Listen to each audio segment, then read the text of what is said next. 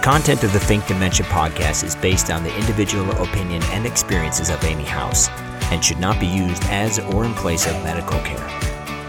Think Dementia recommends you consult a physician if you have medical concerns for yourself or a loved one. This disclaimer also extends to any guests or content creators of the show.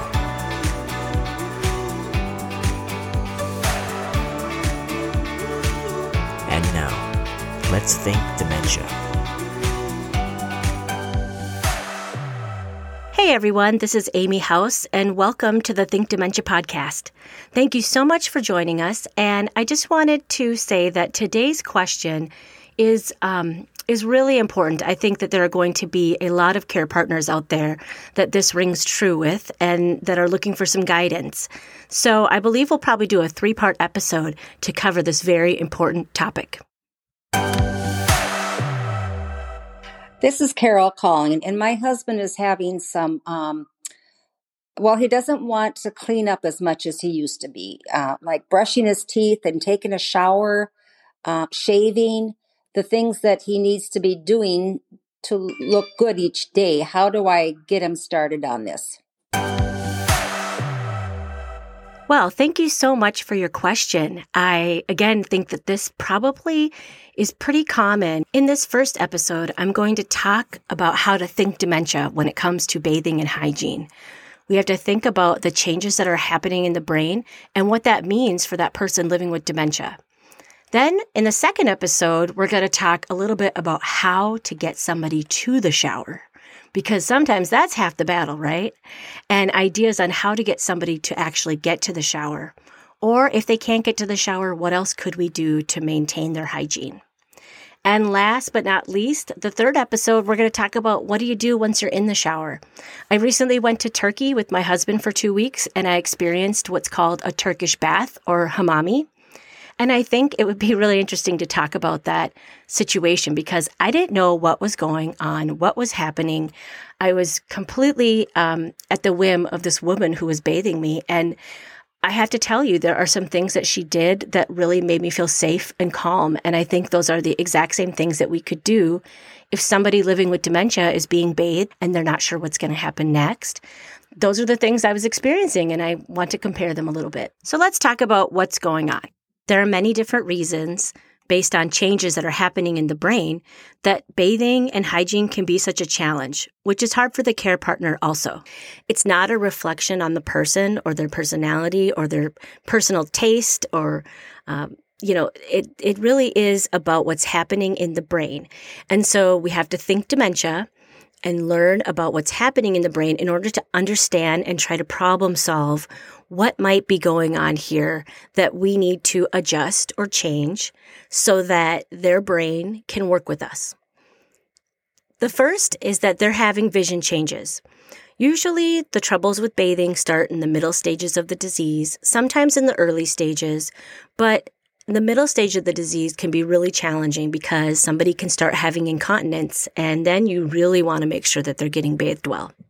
They are losing their peripheral eyesight. So if you put your um, hands up in two little circles and put them up to your eyes like you're looking through a pair of binoculars, that is the vision of somebody in the middle stages of this disease where you know you want to help them in the shower because they they need help but they think they can do it themselves but they're starting to miss some areas or perhaps they're just freezing up when they get in there and so when you're looking through those binoculars, notice what you're missing. You can't see things that are happening to the side. If you look down at your shirt, tell me, is there something on your shirt right now? You can't really see what's going on um, on your shirt or on yourself.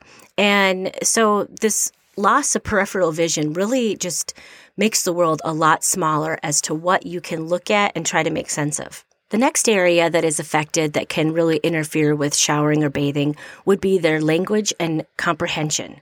Now, when somebody's part of when the part of the brain is damaged where you have your language, that means that there are words that come out of other people's mouths that you just don't understand.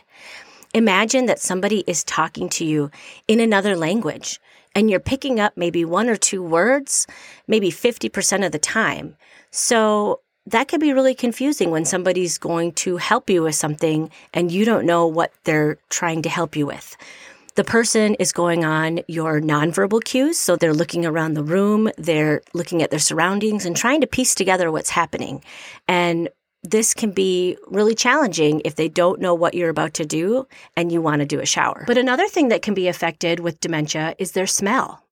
And the bottom line is that your brain learns about smells as you age and it decides which smells are good and which smells are bad.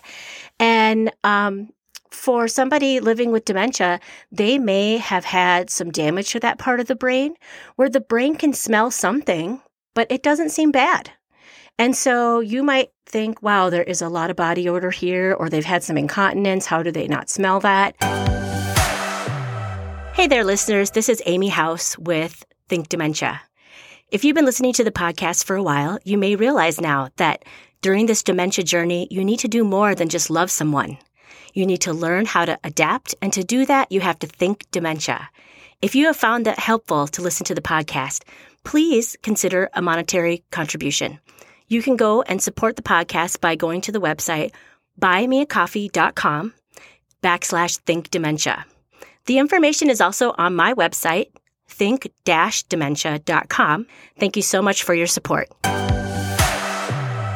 It's again not a reflection on the person and them thinking that, oh, this is fine to smell like this. They just do not have the ability to interpret those signals from their nose to their brain and say, oh my goodness, this stinks. Another thing that's happening with the senses would be the sensory part of the brain is now in a position of getting damaged where they may be over sensitized or undersensitized. And what I mean is that your brain connects all all the nerves in your body. And so when you place your hand on something, your hand tells your brain, "Hey, I'm on something," and your brain decides, "Oh, it's okay. It's it's just a table. That's fine." This all happens in split seconds and and we are not aware of it. But if you put your hand on something hot, the brain's going to interpret it as, "Oh my goodness, that's hot. Pick the hand up. Get away from that. It's going to hurt us. So when you have that part of the brain damaged that really feels for your safety and feels your surroundings and knows what's going on, that can mean that someone could have an oversensitized sense there where the person feels pain even when something shouldn't feel painful. Maybe you're just rubbing a um, sponge on their back, but to them it feels like sandpaper or it feels like nails on a chalkboard. For some reason, they just don't like that feeling. Pay attention to some of those things because it could be the tools that you're using in the bathroom are just not soft enough if somebody's really overly sensitive. Another thing is that the person may also be undersensitized where when they have pain or they should have pain, the body's not interpreting it. So maybe they have a big bruise on their arm from a fall and you're like, oh my goodness, does that hurt? And they're like, nope, I don't, it's fine. They don't feel anything. And again, it's just, again, the signals are getting mixed up. But this means even the smallest touch could be misinterpreted by the brain as pain. And so I have seen individuals who are very, very sensitive to the cold, more than anyone I know. They, they respond like it's needles, like it's just hurting them so much. And that's what their brain is deciding to feel at that moment. And, and that's true for them at that moment. We can't convince somebody that, no, it's okay. Let me just turn the fan up. You'll see. It's not needles we can't do that. Again, the brain's interpreting it that way. So if somebody is acting like something's painful, we need to back off and figure out a different way to handle this. And in that situation, if somebody's really cold, we want to figure out, okay, how can we warm this up? How can we keep them warm? Because apparently cold air feels really, really bad for them. And another example I had, I had a, a somebody whose wife visited him every day and she talked about how many times she would come in and she'd just put a hand on his shoulder and say, Hey, honey. And he would jump and swat her arm away and say, Ow, what are you trying to hurt me for? And she was so puzzled by that. And um, at some point, she did come to some training with me and, and spend some time doing some education in the support group and found out that, again, his brain might have been misinterpreting that. So just touching his shoulder, just barely touching his shoulder to him, it was painful. And that, again, doesn't mean that he has a shoulder problem. It's talking about the problems that are happening in the brain.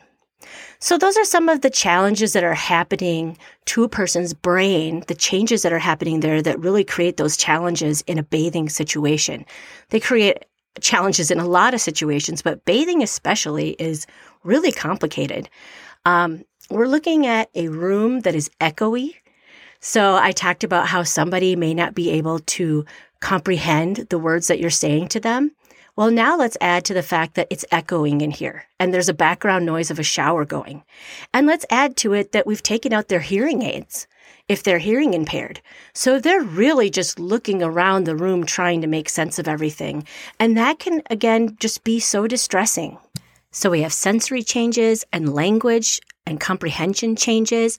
But then let's add to that the short term memory issues that the person has probably been having for a long period of time if they have a dementia like Alzheimer's. And so the person, you know, may agree to a shower. They might, you might convince them of everything. And then by the time you get up there to the bathroom or to the shower, they have forgotten that and you have to try to explain everything again. So think in the moment, you know, think about where am I asking these questions? Am I asking it down in the living room or in the car ride home? Or am I asking it in the room that we need to be in, which is the bathroom where the shower is? And last but not least, another part of those memories that have been changing is their emotional memories. Now, that's an area of the brain that they keep. And so if they've had bad experiences in the shower because maybe somebody's pushed them too far to just get it done, that can create those emotional memories. And that person then might not want to go in the shower again or they might think, you know, I, am not even going to go in the bathroom because I don't remember what happened, but I know I just don't like it in there. So you really want to make sure that you're thinking about all these changes that are happening to the brain so that you don't push somebody to the point where it's a bad experience because those emotional memories will remain and they'll know I don't like it in there. I don't know why, but I don't like it. So that can really put a, a big roadblock up these are some of the reasons that, you know, people are having these challenges with hygiene. I hope it helped you to understand why these changes are happening because the brain is changing. Again, it's not a reflection on the person it really is just a reflection of what's happening in their brain, and you're seeing it in an area that stands out more than maybe some other things that have come along so far in this journey. Hygiene is really important to us and important to your well being overall. So, again, it's one of those things that come along that really can just stand out as this is a big change. This is something really big. And I hope it helped you to understand a little bit about what's going on in the brain that causes all those changes and why somebody may not want to get in the shower. All right, we will continue this with the next episode and talk about some tips on how to get somebody to the shower because like I said, sometimes that's that's half the issue right there is can we even get into the shower? Please keep the questions coming. This is great. I can see every day the numbers changing on the podcast and see how many people that this is helping. And I just wanted to ask you if you have time, please rate the podcast by giving it a number of stars or write a review for it so that other people can find the podcast. That's how it works. The more ratings and reviews, the more likely it is to show up in somebody's search when they're looking for help with a podcast and searching for the word dementia.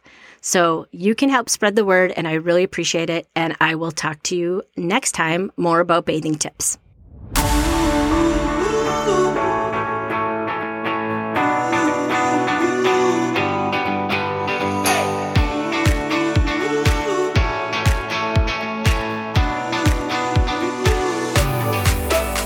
Hey everyone, this is Amy House, and I would love to hear from you. If you go to my website, www.think-dementia.com, you can record a message about the person you're caring for, or maybe a question for yourself and how you can get more support. Again, that's www.think-dementia.com, where you can leave a recording with SpeakPipe, or you can contact me through the contact page.